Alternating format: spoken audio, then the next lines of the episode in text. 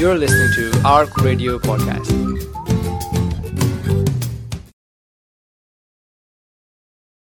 جب مارے کا ختم ہو گیا تو رسول اللہ صلی اللہ علیہ وسلم نے فرمایا، کون ہے جو دیکھے کہ ابو جہل کا انجام کیا ہوا؟ اس پر صحابہ کرام اس کی تلاش میں بکھر گئے۔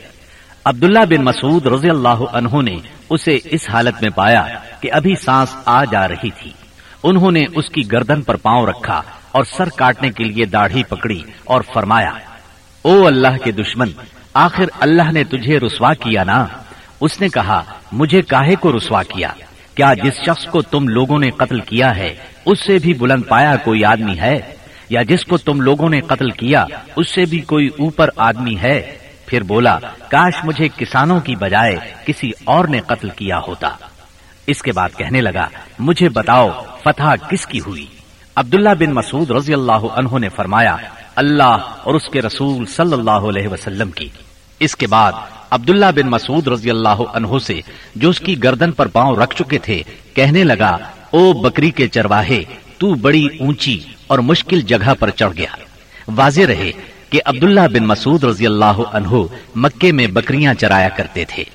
اس گفتگو کے بعد عبداللہ بن مسعود رضی اللہ عنہ نے اس کا سر کاٹ لیا اور رسول اللہ صلی اللہ علیہ وسلم کی خدمت میں لا کر حاضر کرتے ہوئے عرض کیا، یا رسول اللہ صلی اللہ علیہ وسلم، یہ رہا اللہ کے دشمن ابو جہل کا سر۔ آپ نے تین بار فرمایا، واقعی، اس اللہ کی قسم، جس کے سوا کوئی معبود نہیں۔ اس کے بعد فرمایا، اللہ اکبر۔ الحمد للہ الذي صدق وعده ونصر عبده وهزم الاحزاب وحده اللہ اکبر، تمام حمد اللہ کے لیے ہے، جس نے اپنا وعدہ سچ کر دکھایا، اپنے بندے کی مدد فرمائی اور تنہا سارے گروہوں کو شکست دی۔ پھر فرمایا، چلو مجھے اس کی لاش دکھاؤ۔ جب آپ صلی اللہ علیہ وسلم کو لاش دکھائی گئی تو آپ نے فرمایا یہ اس امت کا فرعون ہے۔ معاذ بن امر اور معوض بن افرا کے ایمان افروز کارناموں کا ذکر ہو چکا ہے۔ حقیقت یہ ہے کہ اس مارکے میں قدم قدم پر ایمان کے ایسے تابناک نقوش پیش آئے جن میں عقیدت کی قوت اور اصول کی پختگی، نمایاں اور جلوگر تھی۔ اس مارکے میں باپ اور بیٹے میں، بھائی اور بھائی میں سفارائی ہوئی۔ اصولوں کے اختلاف پر تلواریں بے نیام ہوئی اور مظلوم و مقہور نے ظالم و قاہر سے ٹکرا کر اپنے غصے کی آگ بجھائی۔ ابن عباس رضی اللہ عنہ سے روایت ہے کہ نبی صلی اللہ علیہ وسلم نے صحابہ کرام سے فرمایا، مجھے معلوم ہے کہ بنو ہاشم وغیرہ کے کچھ لوگ زبردستی میدان جنگ میں لائے گئے ہیں۔ انہیں ہماری جنگ سے کوئی سروکار نہیں ہے۔ لہذا بنو ہاشم کا کوئی آدمی کسی کی زد میں آ جائے تو وہ قتل نہ کرے۔ اور ابو البختری بن ہشام کسی کی زد میں آ جائے تو وہ اسے قتل نہ کرے اور عباس بن عبد المطلب کسی کی زد میں آ جائے تو وہ بھی انہیں قتل نہ کرے کیونکہ وہ بل جبر لائے گئے ہیں۔ اس پر اتبا کے صاحب زادے ابو حذیفہ رضی اللہ عنہ نے کہا، کیا ہم اپنے باپ بیٹوں، بھائیوں اور کنبے قبیلے کے لوگوں کو قتل کریں گے اور عباس کو چھوڑ دیں گے؟ اللہ کی قسم، اگر اس سے میری مٹ بھیڑ ہو گئی تو میں اسے تلوار کی لگام پہنا دوں گا۔ یہ خبر رسول اللہ صلی اللہ علیہ وسلم کو پہنچی۔ تو آپ نے عمر بن خطاب رضی اللہ عنہ سے فرمایا، کیا رسول اللہ صلی اللہ علیہ وسلم کے چچا کے چہرے پر تلوار ماری جائے گی؟ عمر رضی اللہ عنہ نے کہا، یا رسول اللہ، مجھے چھوڑیے، میں تلوار سے شخص کی گردن اڑا دوں، کیونکہ اللہ کی قسم یہ شخص منافق ہو گیا ہے۔ بعد میں ابو حذیفہ رضی اللہ عنہ کہا کرتے تھے، اس دن میں نے جو بات کہہ دی تھی، اس کی وجہ سے مجھے برابر خوف لگا رہتا ہے۔ صرف یہی صورت ہے کہ میری شہادت اس کا کفارہ بن جائے۔ اور بالآخر وہ یمامہ کی جنگ میں شہید ہو ہی گئے۔ ابو البختری کو قتل کرنے سے اس لیے منع کیا گیا تھا کہ مکے میں یہ شخص سب سے زیادہ رسول اللہ صلی اللہ علیہ وسلم کی ایزا رسانی سے اپنا ہاتھ روکے ہوئے تھا۔ آپ کو کسی قسم کی تکلیف نہ پہنچاتا تھا اور نہ اس کی طرف سے کوئی ناگوار بات سننے میں آتی تھی۔ اور یہ ان لوگوں میں سے تھا جنہوں نے بنی ہاشم اور بنی مطلب کے بائیکاٹ کا صحیفہ چاک کیا تھا۔ لیکن ان سب کے باوجود ابو البختری کو قتل کر دیا گیا۔ ہوا یہ کہ مجزر بن زیاد سے اس کی مد بھیڑ ہو گئی۔ اس کے ساتھ اس کا ایک اور ساتھی بھی تھا۔ دونوں ساتھ ساتھ لڑ رہے تھے۔ مجزر نے کہا ابو البختری رسول اللہ صلی اللہ علیہ وسلم نے ہمیں آپ کو قتل کرنے سے منع کیا ہے۔ اس نے کہا، اور میرا ساتھی؟ مجزر نے کہا، نہیں، واللہ، ہم آپ کے ساتھی کو نہیں چھوڑ سکتے۔ اس نے کہا، اللہ کی قسم، تب میں اور وہ دونوں مریں گے۔ اس کے بعد دونوں نے لڑائی شروع کر دی۔ مجزر نے مجبوراً اسے بھی قتل کر دیا۔ مکے کے اندر جاہلیت کے زمانے سے عبد الرحمان بن اوف رضی اللہ عنہ اور امیہ بن خلف میں باہم دوستی تھی۔ جنگ بدر کے روز امیہ اپنے لڑکے علی کا ہاتھ پکڑے کھڑا تھا کہ اتنے میں ادھر سے عبد الرحمان بن اوف کا گزر ہوا۔ وہ دشمن سے کچھ زرہیں چھین کر لادے لیے جا رہے تھے۔ امیہ نے انہیں دیکھ کر کہا، کیا تمہیں میری ضرورت ہے؟ میں تمہاری ان زرہوں سے بہتر ہوں۔ آج جیسا منظر تو میں نے دیکھا ہی نہیں۔ کیا تمہیں دودھ کی حاجت نہیں؟ مطلب یہ تھا کہ جو مجھے قید کرے گا، میں اسے فدیے میں خوب ددھیل اونٹنیاں دوں گا۔ یہ سن کر عبد الرحمان بن اوف رضی اللہ عنہ نے زرہیں پھینک دی اور دونوں کو گرفتار کر کے آگے بڑھے۔ عبد الرحمان بن اوف رضی اللہ عنہ کہتے ہیں کہ میں امیہ اور اس کے بیٹے کے درمیان چل رہا تھا کہ امیہ نے پوچھا، آپ لوگوں میں کون سا آدمی تھا جو اپنے سینے پر شتر مرغ کا پر لگائے ہوئے تھا؟ میں نے کہا، وہ حمزہ بن عبد المطلب رضی اللہ عنہ تھے۔ امیہ نے کہا، یہی شخص ہے جس نے ہمارے اندر تباہی مچا رکھی تھی۔ سیدنا عبد الرحمان رضی اللہ عنہ کہتے ہیں کہ، واللہ، میں ان دونوں کو لیے جا رہا تھا کہ اچانک بلال رضی اللہ عنہ نے امیہ کو میرے ساتھ دیکھ لیا۔ تو انہوں نے کہا او ہو کفار کا سرغنا امیہ بن خلف، اب یا تو میں بچوں گا یا یہ بچے گا۔ میں نے کہا، اے بلال رضی اللہ عنہ، یہ میرا قیدی ہے. انہوں نے کہا، اب یا تو میں رہوں گا یا یہ رہے گا.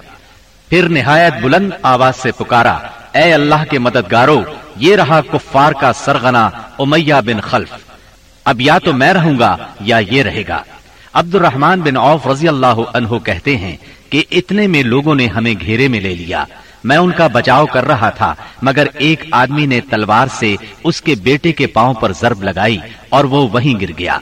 ادھر امیہ نے اتنے زور سے چیخ ماری کہ میں نے ویسی چیخ کبھی سنی ہی نہ تھی۔ میں نے کہا، نکل بھاگو، مگر آج بھاگنے کی گنجائش نہیں۔ اللہ کی قسم، میں تمہارے کچھ کام نہیں آ سکتا۔ عبد الرحمان رضی اللہ عنہ فرماتے ہیں کہ لوگوں نے اپنی تلواروں سے ان دونوں کو کاٹ کر ان کا کام تمام کر دیا۔ اس کے بعد عبد الرحمان بن اوف رضی اللہ عنہ کہا کرتے تھے، اللہ بلال رضی اللہ عنہ پر رحم کرے، میری زرہیں بھی گئیں اور میرے قیدی کے بارے میں مجھے تڑپا بھی دیا۔ سیدنا عمر بن خطاب رضی اللہ عنہ نے اپنے ماموں آس بن ہشام بن مغیرہ کو قتل کیا۔ سیدنا ابو بکر صدیق رضی اللہ عنہ نے اپنے بیٹے عبد الرحمان کو، جو اس وقت مشرقین کے ہمراہ تھے، پکار کر کہا، او خبیس میرا مال کہاں ہے؟ عبد الرحمان نے جواب میں ایک شیر کہا، جس کا ترجمہ یوں ہے، ہتھیار، تیز رو گھوڑے، اور اس تلوار کے سوا کچھ باقی نہیں، جو بڑھاپے کی گمراہی کا خاتمہ کرتی ہے۔ جس وقت مسلمانوں نے مشرقین کی گرفتاری شروع کی، رسول اللہ صلی اللہ علیہ وسلم چھپر میں تشریف فرما تھے، اور سعد بن معاذ رضی اللہ عنہ تلوار حمائل کیے دروازے پر پہرا دے رہے تھے۔ رسول اللہ صلی اللہ علیہ وسلم نے دیکھا کہ سعد رضی اللہ عنہ کے چہرے پر لوگوں کی اس حرکت کا ناگوار اثر پڑ رہا ہے۔ آپ نے فرمایا، اے سعد، ایسا محسوس ہوتا ہے کہ تم کو مسلمانوں کا یہ کام ناگوار ہے۔ انہوں نے کہا جی ہاں اللہ کی قسم، اے اللہ کے رسول، یہ اہل شرک کے ساتھ پہلا مارے کا ہے، جس کا موقع اللہ نے ہمیں فراہم کیا ہے۔ اس لیے اہل شرک کو باقی چھوڑنے کی بجائے مجھے یہ بات زیادہ پسند ہے کہ انہیں خوب قتل کیا جائے اور اچھی طرح کچل دیا جائے۔ اس جنگ میں اکاشا بن محسن اسدی رضی اللہ عنہ کی تلوار ٹوٹ گئی۔ وہ رسول اللہ صلی اللہ علیہ وسلم کی خدمت میں حاضر ہوئے۔ آپ نے انہیں ایک چھڑی تھما دی اور فرمایا اکاشا اسی سے لڑائی کرو۔ اکاشا نے اسے رسول اللہ صلی اللہ علیہ وسلم سے لے کر ہلایا۔ تو وہ ایک لمبی، مضبوط اور چم چم کرتی ہوئی سفید تلوار میں تبدیل ہو گئی۔ پھر انہوں نے اسی سے لڑائی کی، یہاں تک کہ اللہ نے مسلمانوں کو فتح نصیب فرمائی۔ اس تلوار کا نام اون یعنی مدد رکھا گیا تھا۔ یہ تلوار مستقلاً اکاشا رضی اللہ عنہ کے پاس رہی اور وہ اسی کو لڑائیوں میں استعمال کرتے رہے۔ یہاں تک کہ دور صدیقی میں مرتدین کے خلاف جنگ کرتے ہوئے شہید ہو گئے۔ اس وقت بھی یہ تلوار ان کے پاس ہی تھی۔ خاتمہ جنگ کے بعد مصب بن عمیر ابدری رضی اللہ عنہ اپنے بھائی ابو عزیز عمیر ابدری کے پاس سے گزرے۔ ابو عزیز نے مسلمانوں کے خلاف جنگ لڑی تھی اور اس وقت ایک انصاری صحابی اس کا ہاتھ باندھ رہے تھے۔ مصعب نے اس انصاری سے کہا، اس شخص کے ذریعے اپنے ہاتھ مضبوط کرنا۔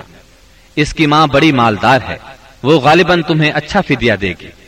اس پر ابو عزیز نے اپنے بھائی مصعب رضی اللہ عنہ سے کہا، کیا میرے بارے میں تمہاری یہی وسیعت ہے؟ مصعب رضی اللہ عنہ نے فرمایا ہاں تمہاری بجائے یہ انصاری میرا بھائی ہے.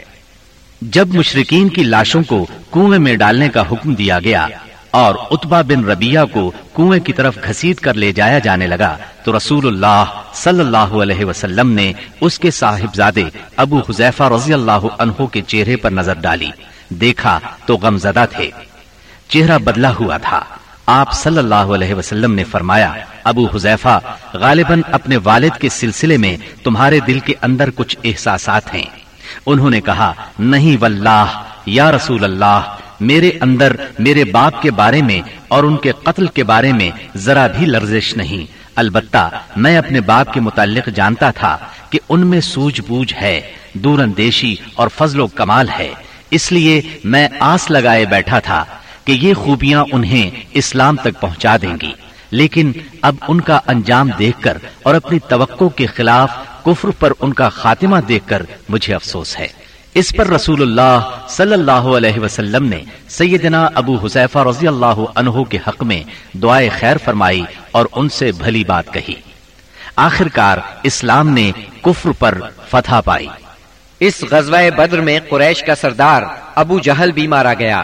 یہ وہی ابو جہل تھا جس نے نبی کریم صلی اللہ علیہ وسلم اور مسلمانوں پر ظلم و ستم کے پہاڑ توڑے تھے۔ ستر کافر موت کے گھاٹ اترے، ستر ہی گرفتار ہوئے، باقی دم دبا کر بھاگ نکلے۔ مسلمانوں میں صرف چودہ شہید ہوئے۔ ان میں چھ مہاجر اور آٹھ انصاری تھے۔ اس جنگ نے اسلام کے دشمنوں کی طاقت کا جنازہ نکال دیا۔ ان کا بھرم کھل گیا۔ اور ان کا غرور خاک میں مل گیا۔ جب رسول اللہ صلی اللہ علیہ وسلم مدینہ پہنچ چکے، تو آپ نے قیدیوں کے بارے میں مشورہ کیا۔ سیدنا ابو بکر نے فدیہ لینے کی رائے دی، جبکہ سیدنا عمر کی رائے یہ تھی کہ انہیں قتل کر دیا جائے۔ انہوں نے فرمایا، میرا قریبی میرے حوالے کریں اور میں اسے قتل کروں۔ عقیل بن ابی طالب سیدنا علی کے حوالے کریں۔ وہ اس کی گردن کو اڑائیں۔ یہاں تک کہ اللہ کو معلوم ہو جائے کہ ہمارے دلوں میں مشرقین کے لیے کوئی نرم گوشہ نہیں ہے اور یہ حضرات مشرقین کے آئمہ اور قائدین ہیں۔ رسول اللہ صلی اللہ علیہ وسلم نے فدیہ لینا طے کیا۔ یہ فدیہ چار ہزار سے تین ہزار اور کم از کم ایک ہزار درہم تک تھا۔ اور ان میں سے جو لکھنا پڑھنا جانتے تھے، ان کا فدیہ یہ قرار دیا گیا کہ وہ دس بچوں کو لکھنا پڑھنا سکھا دیں۔ غزوہ بدر میں قریش کے ستر آدمی مارے گئے۔ ان میں اتبا اور ابو جہل جیسے رئیس شامل تھے۔ ابو جہل کے بعد قریش کا سردار ابو سفیان کو بنایا گیا۔ یہ بنو امیہ سے تھے۔ اس طرح بنو امیہ کے وقار میں اضافہ ہو گیا۔ جماد الا تین ہجری میں قریش نے اپنا ایک قافلہ عراق کے راستے ملک شام بھیجا۔ یہ راستہ نجد سے ہو کر شام جاتا تھا اور مدینے کے قریب سے نہیں گزرتا تھا۔ اس قافلے کی قیادت صفوان بن امیہ کر رہا تھا۔ رسول اللہ صلی اللہ علیہ وسلم کو اس کا علم ہو گیا۔ آپ نے سیدنا زید بن حارثہ رضی اللہ عنہ کی کمان میں دو سو سواروں کا ایک دستہ بھیج دیا۔ قریش کا قافلہ نجد میں کرادہ نامی ایک چشمے پر پڑاؤ ڈال رہا تھا کہ سیدنا زید رضی اللہ عنہ نے اس پر حملہ کر دیا۔ نتیجہ یہ ہوا کہ پورا قافلہ ان کے قبضے میں آ گیا۔ البتہ اس میں جتنے آدمی تھے، سب نکل بھاگے۔ صرف قافلے کا رہنما فرات بن حیان گرفتار ہو سکا۔ اس نے اسلام قبول کر لیا۔ مال غنیمت کی مقدار ایک لاکھ درہم تھی۔ اور غزوہ بدر کے بعد قریش کے لیے یہ سب سے زیادہ تکلیف دہ مار تھی۔ غزوہ بدر کے بعد غزوات کے سلسلے میں تیزی آ گئی۔ تین ہجری میں غزوہ بحران، غزوہ غطفان، غزوہ حمیر الاسد اور غزوہ احد اس سال کامیابی سے لڑے گئے۔ البتہ غزوہ احد واحد غزوہ ہے جس میں مسلمانوں کو بہت تکلیف دہ صورت حال کا سامنا کرنا پڑا۔ اپنی ایک غلطی کی وجہ سے وقتی طور پر شکست کا منہ دیکھنا پڑا۔ بدر میں ذلت آمیز شکست اور قریش کے بڑے بڑے سرداروں کے قتل کے بعد مکہ معظمہ کے ہر گھر میں کوہرام مچ گیا۔ اب قریش کے سردار ابو سفیان تھے۔ ان کی یہ ذمہ داری تھی کہ وہ غزوہ بدر کے مقتولین کا انتقام لیں۔ چنانچہ مشرقین نے بدر سے واپسی پر منت مانی کہ وہ جب تک مسلمانوں سے بدر کا انتقام نہیں لیں گے، غسل جنابت نہیں کریں گے۔ ایک روز ابو جہل کا بیٹا اکرما مقتولین کے رشتہ داروں کو ساتھ لے کر ابو سفیان کے پاس گیا اور کہا محمد نے ہماری قوم کو فنا کر دیا ہے۔ اب ہم نے تہیا کر لیا ہے کہ مسلمانوں کا نام صفحہ ہستی سے حرف غلط کی طرح مٹا کر دم لیں گے۔ اس طرح قریش کے شولہ فشاں شاعروں نے انتقام کی آگ کو خوب ہوا دی۔ اس طرح سارا عرب گویا آتش فشاں بن گیا۔ ادھر مسلمان بھی یہ بات اچھی طرح جانتے تھے کہ قریش مکہ اپنے ستر سرداروں کا انتقام ضرور لیں گے۔ چنانچہ مسلمان کفار مکہ کی سرگرمیوں سے باخبر رہنے کی پوری کوشش کر رہے تھے۔ شوال تین ہجری میں رسول اللہ صلی اللہ علیہ وسلم کو اطلاع ملی کہ قریش کا لشکر مدینہ منورہ کی طرف بڑھ رہا ہے اور اس کی تعداد تین ہزار ہے۔ اس پر آپ نے صحابہ کرام رضی اللہ عنہم سے مشورہ کیا۔ اکثر مہاجرین اور تجربہ کار صحابہ نے مشورہ دیا کہ خواتین کو ایک محلے میں جمع کر دیا جائے۔ اور شہر کے اندر رہ کر مقابلہ کیا جائے۔ عبداللہ بن ابئی منافق نے بھی یہی رائے دی۔ لیکن نوجوان صحابہ کے ایک گروہ نے اس بات پر اصرار کیا کہ شہر سے نکل کر دشمن کا مقابلہ کیا جائے۔ دراصل یہ نوجوان صحابہ کم عمر ہونے کی وجہ سے غزوہ بدر میں شرکت نہیں کر سکے تھے۔ اس لیے ان پر جوش تاری تھا۔ نبی اکرم صلی اللہ علیہ وسلم گھر تشریف لائے اور زرہ پہن کر باہر تشریف لے گئے۔ اب لوگوں کو ندامت محسوس ہوئی کہ کیوں شہر سے باہر جا کر لڑنے کا مشورہ دیا۔ چنانچہ انہوں نے کہا، اگر آپ پسند فرمائیں تو شہر میں رہ کر دشمن سے مقابلہ کیا جائے۔ جواب میں آپ نے فرمایا، رسول کو زیبا نہیں کہ ہتھیار پہن کر بغیر کتال کے اتار دے۔ چنانچہ آپ ایک ہزار کا لشکر لے کر مدینہ منورہ سے نکلے۔ اس کے بعد نبی صلی اللہ علیہ وسلم نے لشکر کو تین حصوں میں تقسیم کیا۔ مہاجرین کا دستہ۔ اس کا پرچم سیدنا مصب بن عمیر رضی اللہ عنہ کو عطا کیا۔ قبیلہ اوس کا دستہ۔ اس کا علم اسید بن حزیر رضی اللہ عنہ کو عطا فرمایا۔ تیسرا، قبیلہ خزرج کا دستہ۔ اس کا علم حباب بن منظر رضی اللہ عنہ کو عطا فرمایا۔ پورا لشکر ایک ہزار مردان جنگی پر مشتمل تھا، جن میں ایک سو زرا پوش اور پچاس شاہ سوار تھے۔ سیدنا ابن ام مکتوم رضی اللہ عنہ کو اس کام پر مقرر فرمایا کہ وہ مدینے کے اندر رہ جانے والے لوگوں کو نماز پڑھائیں گے۔ اس کے بعد کوچ کا اعلان فرمایا اور لشکر نے شمال کا رخ کیا۔ سیدنا سعد بن معاذ اور سعد بن عبادہ رضی اللہ عنہما زرہ پہنے نبی صلی اللہ علیہ وسلم کے آگے آگے چل رہے تھے۔ رات احد اور مدینے کے درمیان بسر کی۔ طلوع فجر سے کچھ پہلے آپ پھر چل پڑے اور مقام شوت پہنچ کر نماز فجر ادا کی۔ اسی جگہ سے عبداللہ بن ابئی منافق اپنے تین سو ساتھیوں کے ساتھ الگ ہو گیا۔ اس نے یہ کہتے ہوئے مدینہ منورہ کا رخ کیا۔ آپ نے ہماری رائے کو کوئی اہمیت نہیں دی، اس لیے ہم واپس جاتے ہیں۔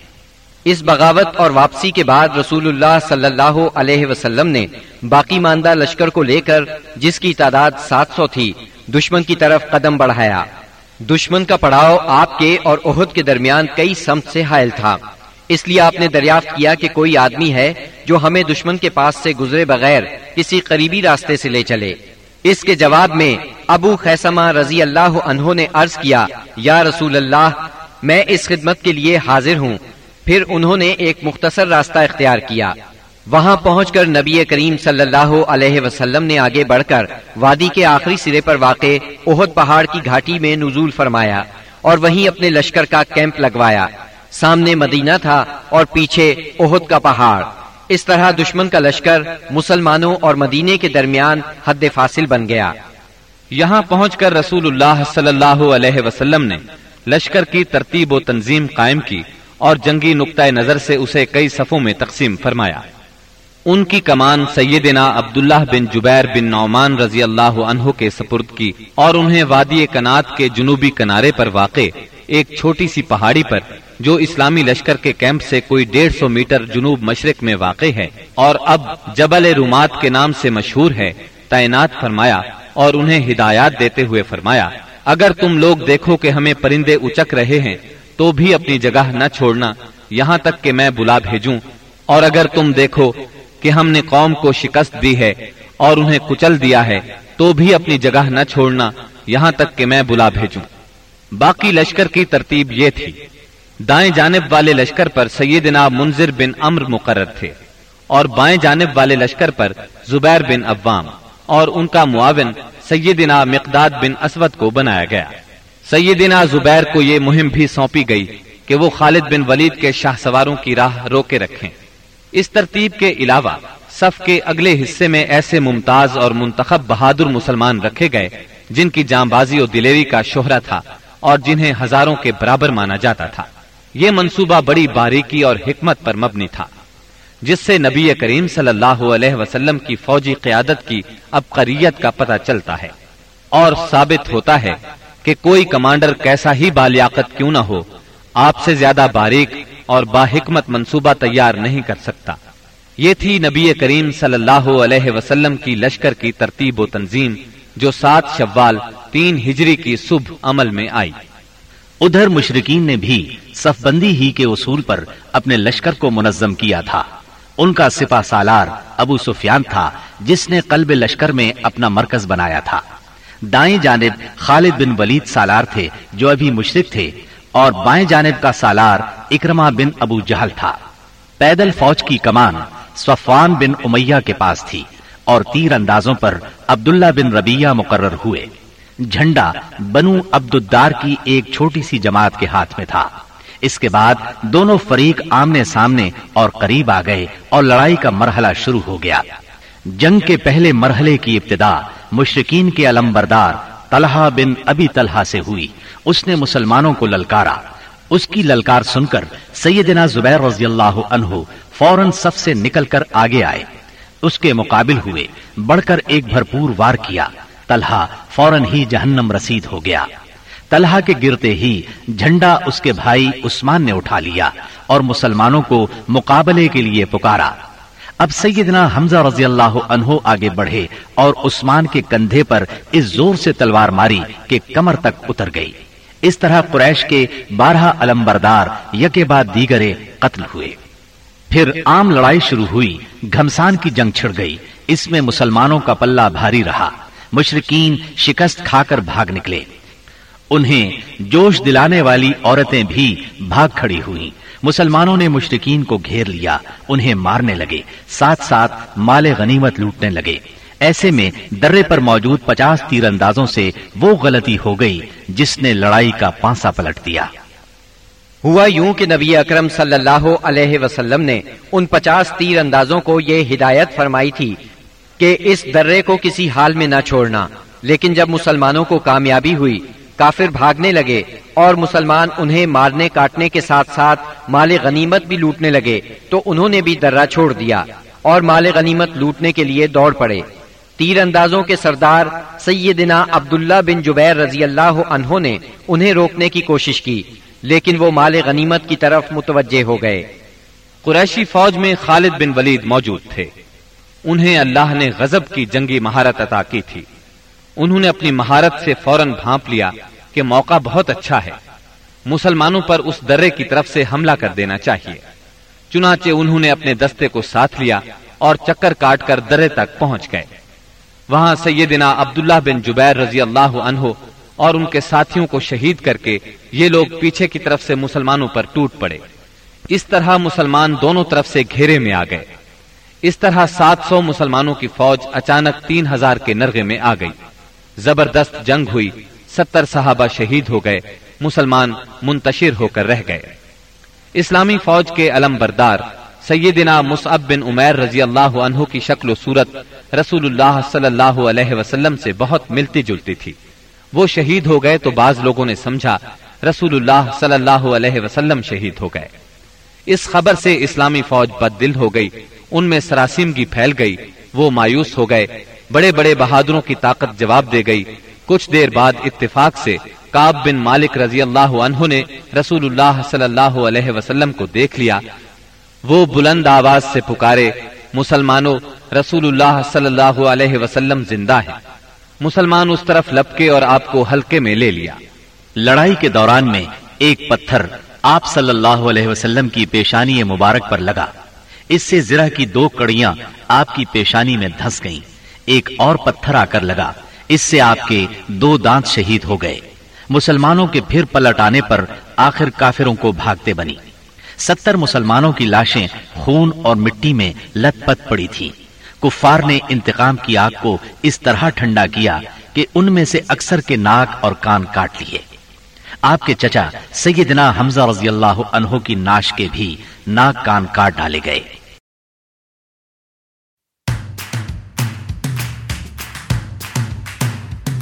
For more information and to listen to more podcasts, visit us at arc.score or check out the Arc Media app.